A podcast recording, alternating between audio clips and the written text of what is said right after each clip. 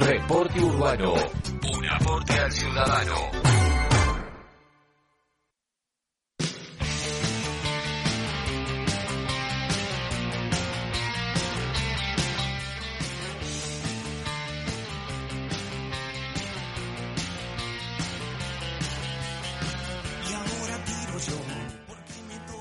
Continuamos en Reporte Urbano, un aporte al ciudadano. Estamos en comunicación telefónica con Nicolás Eschik, abogado y docente universitario. Nicolás, muy buenas tardes. Cintia Neves, Roberto Villalobos te saludan.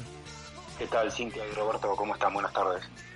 Muy bien, en primer lugar agradecerle la comunicación. Cuéntenos cómo vive la defensa de los trabajadores en tiempos de pandemia. Bueno, eh, la realidad es que es una situación muy delicada. Este, sinceramente se esperaba nuevas normas este, para poder de alguna manera estabilizar todo lo, digamos, el, riesgo que están cubriendo los que están sufriendo los trabajadores eh, y la, inestabilidad también de las empresas, ¿no? Que digamos una cosa lleva a la otra. Eh, yo estuve analizando desde el comienzo de la pandemia hasta ahora incluyendo las eh, dos leyes que ya estaban vigentes en materia de riesgo de trabajo, que eran la, son la ley 24.557 y 27.348, y contando resoluciones, disposiciones y los DNU, tenemos más de 30 resoluciones eh, que fueron dictándose a medida que, digamos que fue pasando el tiempo eh, y que de alguna manera generan una incertidumbre porque la realidad es que con todo este complejo, digamos, entramado de, normas, eh, la profesión precisamente se hace muy difícil porque uno tiene que estar este, uniendo eh, viejas disposiciones con nuevas disposiciones, con modificaciones, y en el medio están los trabajadores que, bueno, este, van recibiendo este, en la medida de lo posible el asesoramiento, este, pero que va variando permanentemente. Así que, eh, bueno, se vive de una manera dramática también por la, eh, digamos, por el cierre de la justicia, porque eh, hay muchísimos trabajadores que necesitan ingresar sus reclamos, que ya están, ya están habiendo por los despidos, digamos, también por, por los accidentes, en las en actividades que, que se mantienen, este, que fueron esenciales y, y están activamente trabajando. y la verdad que los trabajadores que también en su momento habían planteado sus reclamos, en este momento están desde hace más de dos meses paralizados. Así que eh, la justicia no está funcionando, tiene, digamos, una, métodos alternativos eh, muy, digamos, que no alcanzan a cubrir ni mínimamente la necesidad que, se está requiriendo. Este, bueno, lamentablemente eh, todo el escenario es, es, es, muy complicado, es muy difícil y no se entiende también por qué por qué razón no se flexibilizan este, los sistemas con, lógicamente, con los protocolos eh, adecuados a la actividad judicial, este, que como lo tiene cualquier otra actividad. Nicolás, Cintia Neves le saluda, ¿cómo está? Un gusto. Y Nicolás, ¿cómo observa que algunos municipios hayan decidido que el COVID se ha tratado como una enfermedad profesional?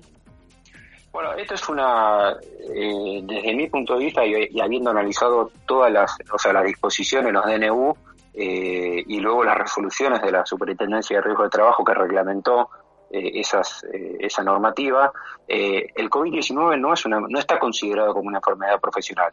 El COVID-19 es una enfermedad presuntamente profesional. O sea, se creó una nueva categoría de enfermedades cuando en realidad no habría ningún obstáculo para que pueda considerarse una enfermedad profesional directa y sea tratada como tal eh, precisamente se dictaron eh, decretos de necesidad de urgencia para poder este, activar todo, eh, digamos, para poder de alguna manera encuadrar al COVID-19 como algo eh, que debería ser inmediatamente cubierto por la, por la aseguradora de riesgo de trabajo y no es así. El, el, el COVID-19 es un riesgo biológico. Eh, digamos, es, es un virus, pero digamos, es también un virus como lo es el HIV, eh, como, es el, como es el antivirus o cualquier otra enfermedad, el Chagas, eh, que fue considerada luego, este, digamos, luego que se dictara el decreto, un decreto que, es, que es el, bueno, en este momento no, no recuerdo exactamente, pero es un decreto que enuncia de manera taxativa cuáles son las enfermedades de eh, que son consideradas como profesionales. Y ese decreto estaba a cargo del Poder Ejecutivo. Es decir, que el Poder Ejecutivo, esto es un absurdo también, el Poder Ejecutivo determina qué es una enfermedad profesional. Bueno, lamentablemente pudo haberse hecho esto, pero no fue considerada como tal, sino que es como cuando uno habla de presunta, eh, está refiriendo a algo sospechoso, a algo que no es seguro, algo que tiene que ser probado.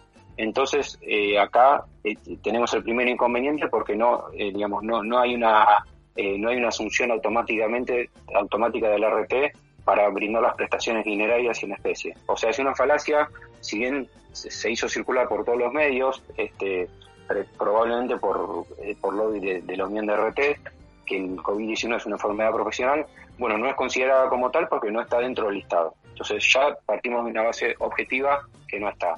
Ahora, después está el gran problema que fue que es la reglamentación. ¿Qué debe hacer un trabajador cuando este, empieza a manifestar síntomas?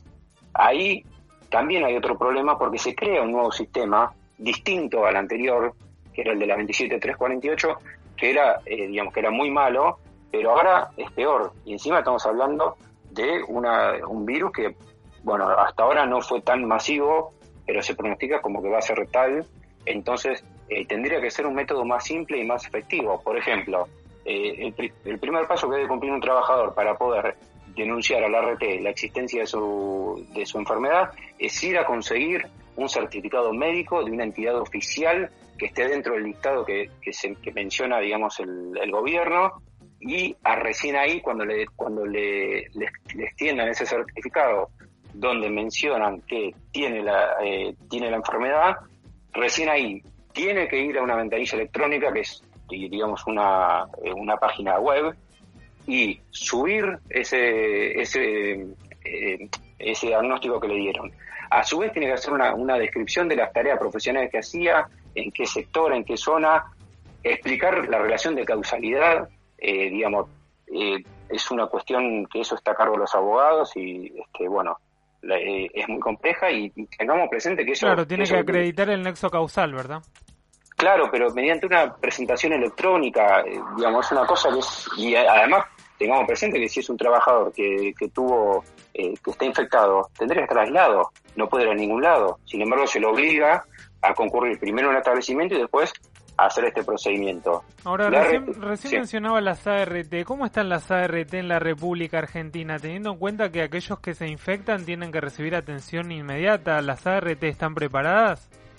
Las ART en este momento están, eh, digamos, están en una situación de privilegio, porque están cobrando las alícuotas de, la, eh, de, las empresas que probablemente eh, la, en su mayoría no, están, no tienen actividad, y por otro lado, eh, no están haciendo controles, no están haciendo verificaciones, no están haciendo inspecciones, no van a los, a los establecimientos, no están pagando tampoco, si se frena la justicia, eh, y hasta hace poco estaba cerrada la comisión médica también, no estaban pagando indemnizaciones, entonces era permanentemente, permanente recaudación, y recordemos que las aseguradoras cobran eh, su alícuota de una, de la masa bruta salarial del trabajador.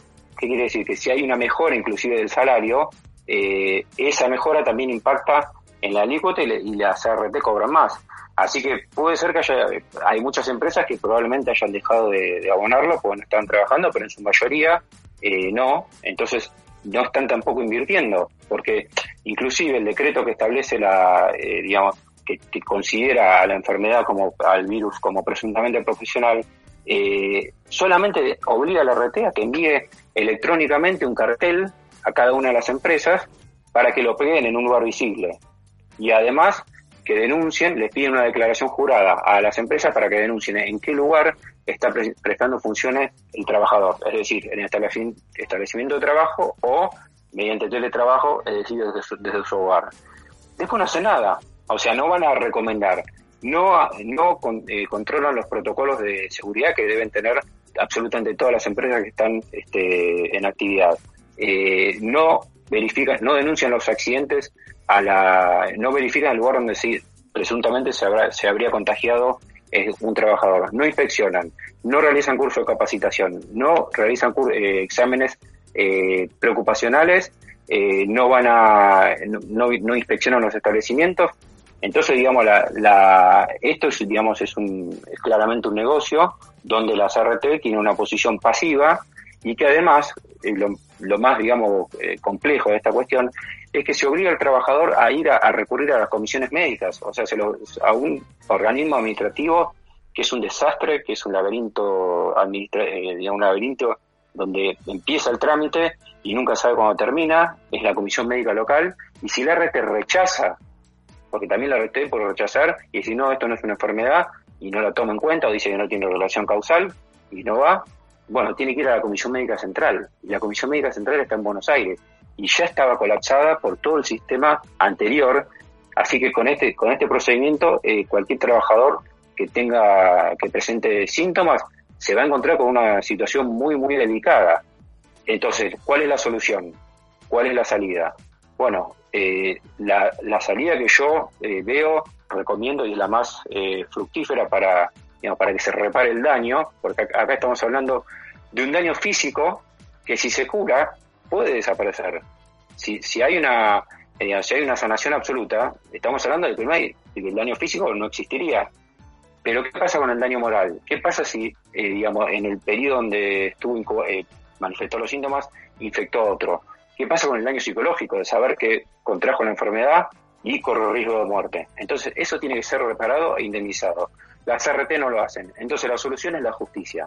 Es a través, o sea, el artículo 75 de la Ley de Contrato de Trabajo abre la posibilidad de que el trabajador pueda accionar judicialmente para que se, para que la justicia le reclame integralmente todos los daños y además ya ya al día de hoy existen si bien no está funcionando la justicia para cuestiones extraordinarias sí lo está haciendo y ya hubo más de 20 amparos en donde eh, se condenó o mejor dicho se ordenó a la, a la empresa, a la empleadora y a la aseguradora de riesgo de trabajo a entregarle los elementos de protección personal a los trabajadores que hicieron las denuncias porque estaban trabajando en condiciones médicas, eh, digamos, muy precarias, y esto se dio básicamente en los casos de los profesionales de la salud, es decir, de los médicos que estaban, que bueno, son este, los principales, eh, los más expuestos, digamos, ¿no? En este, en este tipo de situaciones, como puede ser un policía que controla también que controla los, eh, los documentos en la calle, bueno, todas las actividades que ahora están eh, de alguna manera más, eh, más expuestas son las que fueron en muchos casos a reclamar judicialmente, por lo menos que le entreguen eh, los elementos necesarios para poder este, realizar la actividad en forma, en forma segura. O sea, esto ya estamos hablando de un tema de vida o muerte. Bien, Nicolás, cambiando un poco de tema y para finalizar, ¿qué opinión le merece el procedimiento para el relevo de tripulantes a bordo en barcos pesqueros que presentan síntomas, obvio, de COVID? Eh, bueno, el, eh, hay, hay una, en el tema de la pesca hay una cuestión eh, muy particular. Todos los puertos tienen diferentes protocolos. Entonces, cada uno varía de acuerdo a, las condiciones locales, por un lado, y por otro lado están los que se trasladan. Porque, por ejemplo, en el caso de Corrientes Empedrado, eh, donde, la, donde la mayoría, les diría el 80% de, la, de los trabajadores activos eh, se dirigen a Puerto Madre para prestar, funciones como trabajadores de mar, tienen un protocolo doble. O sea, uno es lo que es el traslado, desde el traslado hasta el lugar, eh, hasta el puerto, y luego el, segundo protocolo que es el previo a partir. Eh, los protocolos, digamos, fueron, no están mal, no están mal, pero no se están implementando como deberían ser. Yo, digamos, he tenido consultas, por ejemplo, hubo casos de trabajadores donde les hicieron todos los exámenes, eh, pero y, e inmediatamente partieron. Y hubo un caso de un trabajador que se contagió, eh, que, estaba infectado y empezó a manifestar síntomas en alta mar y resulta que eh, no le habían dado el resultado del test. O sea, que, se tiene, que en ese momento se tenía que esperar 48 horas. Entonces, después hubo un riesgo de infección. Hay que entender también que, que los buques son, precisan y, esto no está muy bien contemplado tampoco en los protocolos, eh, son lugares muy pequeños, establecimientos, digamos, que están, eh, que genera que los trabajadores estén en permanente contacto, con camarotes pequeños, donde duermen tres o cuatro personas, eh, donde se utiliza el mismo baño. Bueno, en el supuesto de que el infectado sea el cocinero, automáticamente toda la tripulación queda infectada. Y a su vez, la Organización este, Internacional Marítima sacó un protocolo a nivel mundial para que, este, eh, que se llama el protocolo de rescate. Eh, son para casos en donde los trabajadores del mar que estén en alta mar sean rescatados a través de helicóptero o diferentes medios este, que, puedan permitir que, permitan la llegada a alta mar y también para los trabajadores que trabajan en plataformas marinas. eso va a ser de más compleja, entiendo yo que va a ser más complejo este, ponerlo en actividad porque eh, requiere el uso de helicópteros y además tiene que tener el visto bueno de, la intendencia, de la municipalidad, este, del gobierno nacional, porque requiere una inversión este, muy importante. Y una cosa, Cintia, que no me quiero olvidar también, cuando me mencionaban eh, acerca de la, digamos, de, si era el COVID-19 era una enfermedad profesional, profesional o no, eh, la Organización Internacional del Trabajo dispuso que en sus recomendaciones el COVID-19 sea considerado automáticamente una este, enfermedad profesional. Sin embargo, acá esto, eso fue desoído y estamos hablando de una norma de jerarquía superior contra un decreto de necesidad y urgencia que, bueno, lógicamente después eh, va a ser cuestionado, porque no, no, hay ninguna duda que este, está violando este, las, eh, los alcances del artículo 99, inciso tercero de la Constitución, que, bueno, no quiero entrar en cuestiones normativas, pero sí dejar en claro que este, la, eh, todo lo que refiere a la, a la enfermedad no está siendo contemplado de manera automática como debería y eso es un es un problema enorme. Este, y en el ámbito de la pesca también lo es porque eh, los buques en sí mismos son establecimientos riesgosos y peligrosos este, y que además requiere, además de que ya en su, digamos tienen que tener elementos eh, de protección personal, este, porque estamos hablando de, de una actividad que conjuntamente con la minería, el petróleo y la construcción son lo que se denominan establecimientos de alta siniestralidad. En este caso los, los extremos tienen que ser eh, mucho más cuidadosos y bueno, de las consultas que yo he tenido y, de lo que he advertido, eh, también viendo en los medios o en las redes sociales, es que los barcos están saliendo sin, este, en muchos casos, sin haber cumplido eh, con todos los requisitos. Hubo otro caso también en Mar del Plata, en donde un trabajador estuvo en puerto durante mucho, durante tres, cuatro días, y cuando le hicieron el test, no se lo hicieron antes de ingresar al puerto, sino se lo hicieron después, salió como positivo, y, tomaron el puerto, eh, y quedó todo, o sea, y se armó un, enorme movimiento social en los trabajadores de la pesca, porque lógicamente este, se los puso en riesgo. Después, al segundo test, eh, dio negativo. Pero esto marca las pautas en las que se están, en las condiciones que se están trabajando y lamentablemente los trabajadores del mar eh, quieren salir, porque si no, o sea, quedan como, quedan, eh, digamos, en, en tierra y, realmente el salario que ellos perciben este, está atado a, la, a, la, producción que tengan en cada, en cada salida. Este, y por otro lado, también es cuestionado que se decrete, se declare como esencial a la pesca porque el 90% de la, de, de la captura eh, se exporta. Así que bueno, este, la realidad es que hay una honda preocupación en, el ambiente de la pesca y los, los, protocolos que, se realizaron al inicio yo creo que tendrían que ser adaptados. Ahora la Superintendencia de Riesgo de Trabajo sacó una especie de protocolo que también es eh, realmente no alcanza a cubrir las expectativas porque es algo es un diseño general y, tanto tanto la actividad pesquera como cualquier actividad tiene que tener un protocolo adecuado exclusivamente a los trabajadores que, realicen tareas en diferentes áreas. O no es lo mismo un trabajador que esté prestando funciones en el establecimiento, realizando tareas manuales, que el que está haciendo teletrabajo, que también eh, tiene que tener una, revisión del asegurador en su domicilio para verificar si se cumplen con todos los, todos los requisitos este, que, marca el decreto 1552 del 2012. Y además, eh, los trabajadores que son transportistas, eh, digamos, tiene que ser contemplado todo, porque cada uno va a tener que tener eh, su, su eh, digamos, su detalle, porque por ejemplo en un trabajador bancario, el uso de una lapicera, la transmisión de una lapicera entre un trabajador y otro puede significar un contagio. Entonces, son lamentablemente medidas que tienen que ser, primero, contempladas por la empresa, por el, el, grupo de seguridad e higiene que tenga la empresa, y después, bueno, debería estar presente el que sabe, que es la aseguradora de riesgo de trabajo y no está. Doctor, le agradecemos mucho esta comunicación y le deseamos mucha suerte a sus defendidos. Que tenga buenas tardes. Bueno, gracias por llamar. Hasta luego. Bueno, y así pasaba el doctor Nicolás Eschik, él es abogado, docente universitario, especialista en litigios judiciales en materia de riesgos de trabajo y relaciones laborales. Ahora sí continuamos de esta manera nuestro programa.